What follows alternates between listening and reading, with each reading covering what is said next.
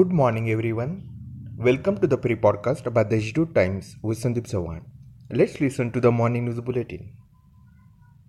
Even though the number of corona patients has decreased, testing and screening campaign should be continued till the last patient is cured, said Guardian Minister Chhagan Bhujbal while taking stock of the corona situation in tehsils of Yeola and Niphad.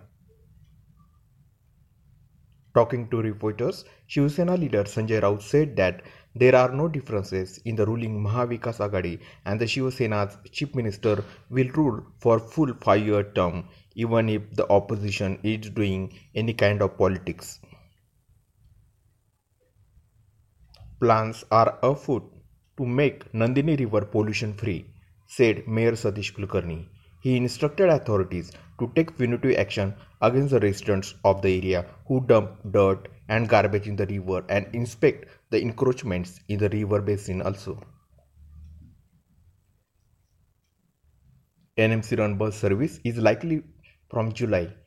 90% of the work is near completion, while trial run will be conducted from June 27 to 30th, informed Municipal Commissioner Kailas Jadhav. A week-long activities till June 18 are underway in district by the Office of the Deputy Commissioner of Labour to mark World Day Against Child Labour. The activities included webinar, awareness drives at bus stands, establishments, centers of brickmaking, stone crushers, hotels, shops, tea stalls, garages, etc. While the meteorological department has predicted that the rains will arrive ahead of time, even though the district has not received satisfactory rains yet, the Social Forestry Department has set a target to plant 11 lakh saplings. It has already dug pits. That's all for today's important news.